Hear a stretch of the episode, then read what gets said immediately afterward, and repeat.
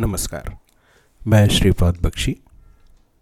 फिर हाजिर हूँ आपके सामने पानी सी ज़िंदगी से एक मोती लेकर। आज का विषय हम सभी से संबंधित है। आशा करता हूँ आप इसे पसंद करेंगे। किसी भी बड़े या छोटे शहर में दो दृश्य बड़े आम हैं। किसी स्कूल से आ और जा रहे बच्चे और किसी कोचिंग क्लास से आ रहे और जा रहे बच्चे। एक समानता इनमें यह भी है कि दोनों स्थानों पर एक ही बच्चा उपस्थित है। इस प्रथा की शुरुआत उसी समय से हो चुकी थी जब सरकारी स्कूल अपने चरम पर थे। तिमाही या छह माही परीक्षा का परिणाम यह रुझान दे देता था कि किस विषय में शिक्षक या छात्र को अधिक मेहनत करने की आवश्यकता है।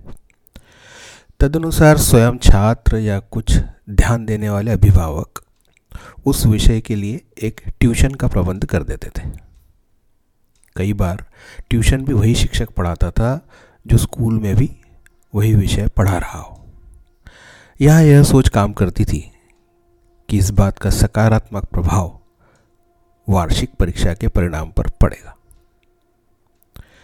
आज 40-45 वर्ष की अधिक उम्र के कई लोग हमें मिल जाएँगे जिनकी संपूर्ण शिक्षा सरकारी स्कूल, कॉलेज व छोटी मोटी ट्यूशन के माध्यम से पूर्ण हो गई।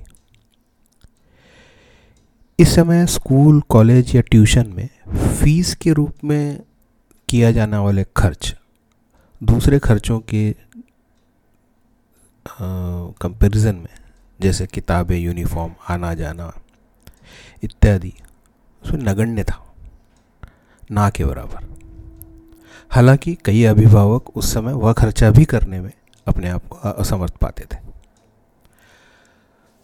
इसी समय में सरकारी स्कूलों के अलावा कुछ नामी स्कूल भी हुआ करते थे, जिनमें सक्षम लोगों के बच्चे पढ़ा करते थे और वे सही में उच्च गुणवत्ता के स्कूल भी हुआ करते थे। इसके बाद धीरे धीरे प्राइवेट व अंग्रेज़ी मीडियम के स्कूल खुलना प्रारंभ हुए। इनका प्रचार, प्रसार, सुविधाएँ और मार्केटिंग सभी को प्रभावित करने लगी। बच्चों के भविष्य पर अपना सर्वत्र न्यौछार करने की मानसिकता रखने वाले अभिभावक अब अपने बच्चों को सरकारी स्कूल में डालने पर हीन महसूस करने लगे। स्वाभाविक रूप से प्राइवेट स्कूलों ने एक व्यापार का रूप ले लिया और फलने फूलने लगे और साथ ही साथ सरकारी स्कूल नेपथ्य में जाते रहे। कम से और कम होते बच्चे सरकारी तंत्र में आवश्यक बदलावों की कमी, शिक्षकों का गैर शैक्षणिक कार्यों के लिए किया जाने वाला दोहन, इस सरकारी तंत्र को पूर्णतः निगल गया। अब यह भी अनुमान लगाए जा रहे हैं कि यह संपूर्ण सरकारी स्कूली तंत्र, जिसमें बेहिसाब ज़मीन, भवन व अन्य सुविधाएँ आज भी उपलब्ध हैं, किसी एक या कई औद्योगिक घरानों के पास चले जाएँगे।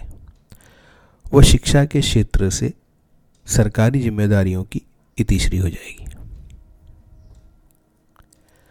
जिस बात पर हमने यह चर्चा आरंभ की थी, यदि वहीं वापस आए तो इस सवाल का जवाब नहीं मिलता कि अब प्राइवेट स्कूलों में हर मद पर इतना अधिक खर्च करने के बाद भी, अमूमन हर विषय में बच्चे को उतना ही खर्च कर कोचिंग क्लास जाने की आवश्यकता क्यों है?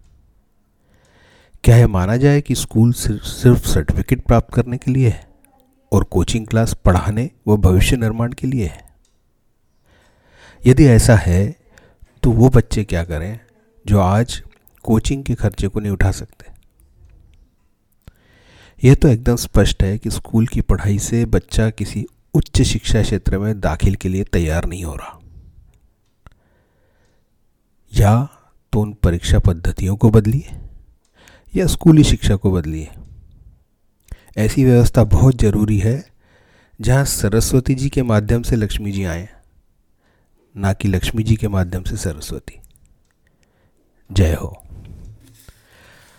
कृपया इसे लाइक, शेयर और सब्सक्राइब करें और कमेंट्स के माध्यम से आपके विचार भी साझा करें। धन्यवाद।